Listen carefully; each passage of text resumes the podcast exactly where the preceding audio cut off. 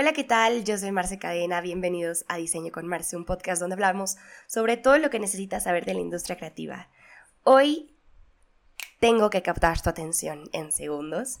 Me voy a apurar, la verdad es que es un episodio muy, muy corto, pero con mucha información, así que abre tus oídos y experimenta lo que viene siendo un mini audioblog acerca de cómo podemos captar la atención de nuestro público en segundos.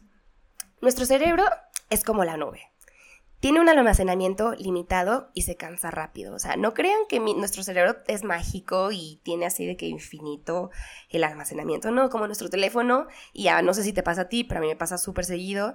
Constantemente me llega este mensaje o esta notificación del teléfono de de poco almacenamiento y, probablemente es porque guardo muchas fotos. O sea, creo que el 90% de mi almacenamiento eh, es en fotos. O sea, ahí se va todo, todo, toda mi memoria.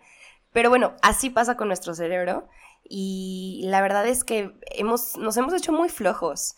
Como podemos ver, estamos viviendo en una época de entretenimiento efímero y esto como consumidor pues es muy satisfactorio, ¿no? Pero como creador es súper complicado.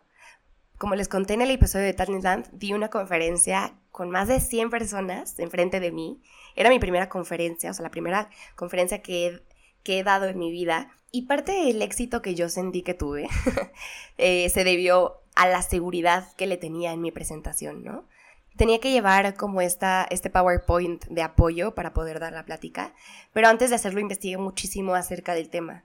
Como sabrán, soy diseñadora y si algo nos caracteriza es querer dar ese extra en las presentaciones. No sé ustedes, pero yo me lucía con mis cartulinas en primaria, o sea, de verdad le, le, metía que los plumones, que la cinta, los stickers y así.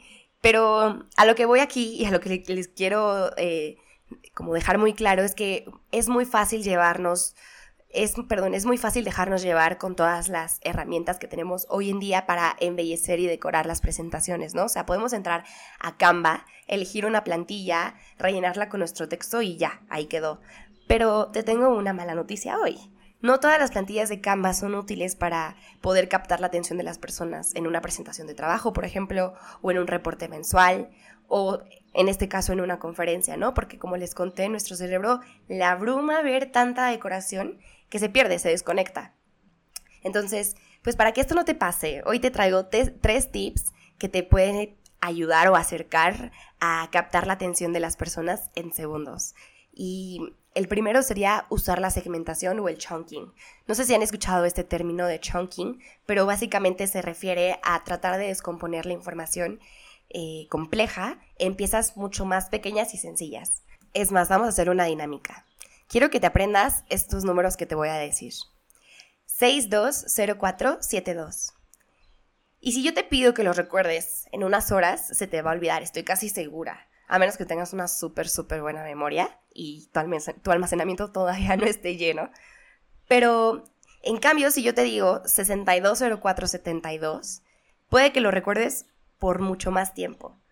Por eso es que nos aprendemos los números de teléfono así con guiones. O sea, nos aprendemos por, por dos cifras, por tres cifras, a aprendernos de uno en uno eh, todos los números.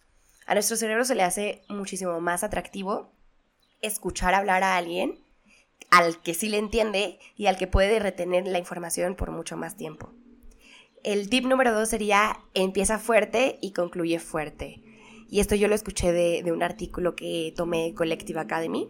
Tiene muy buenos blogs, busquen en internet, Collective Academy. Y a, esto se refiere con que tienes que empezar fuerte para que puedas captar la atención de las personas, pero al final también para que puedas, puedan dejar una buena impresión de las personas y quieran saber más de ti. Y aquí entra una frase que me encanta, que me la dijeron hace poco, que es la atención no se pide, se roba. Cuando yo entendí esto, dije, es muy cierto, ¿no? O sea, muchas veces estamos pidiendo atención y realmente nadie te la da. Pero cuando tú robas la atención, cuando tú se la quitas a las personas, es cuando realmente las puedes mantener mucho más interesadas en tu contenido, ¿no? Y esto funciona como cualquier serie de Netflix, no sé, tu serie favorita. Tienes que dejar picadas a las personas para que quieran saber más y más de ti. Si yo te empiezo a contar que el otro día estaba caminando por el supermercado, pero como les conté en el episodio pasado, me enfermé durísimo de gripa, de hecho todavía se siente un poco mi voz medio extraña.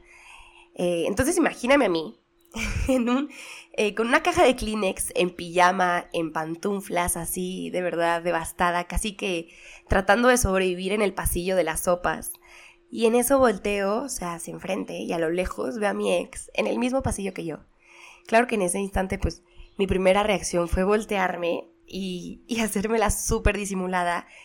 Empecé a caminar y traté de salir de ahí porque, pues, no quería dar esa impresión de mí. Y justo cuando ya pensé que la habría librado, lo escucho decir. Y ahí lo tienen. Así es como deben de dejar picadas a las personas en su historia. Número 3. Tú eres la presentación. No le metas adornos de más a tu PowerPoint, a tus slides, si no es importante. O sea, de verdad, cuando siento, pregúntate, ¿es importante? ¿Está comunicando algo?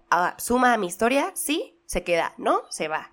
Porque de verdad, lo único que va a hacer va a ser distraer a tu audiencia y, la vas a perder, la vas a desconectar en segundos. Te recomiendo que uses colores eh, contrastantes, así como un fondo negro y letras blancas, que es lo más recomendado. Este error yo lo cometí en la conferencia de Talentland, o sea, mucho de lo que, de lo que les estoy platicando sí lo, lo utilicé, pero esta última parte sí me falló un poco, o sea, yo puse fondo blanco y letras negras, que digo, no fue el peor error que, que pude haber cometido, o sea, pude haber puesto, no sé, fondo rojo y letras eh, naranjas y eso sí es un crimen.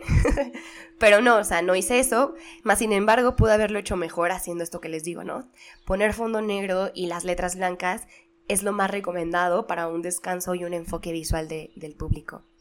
Y bueno, pues eso es todo. Espero que les haya gustado y que te haya interesado la historia de mi ex en el supermercado. Y sabes que puedes compartir este episodio eh, si te gustó o si crees que a alguien le puede llegar a gustar. Suscribirte en el programa y seguirnos en redes sociales como arroba diseño con Marce. Hasta la próxima.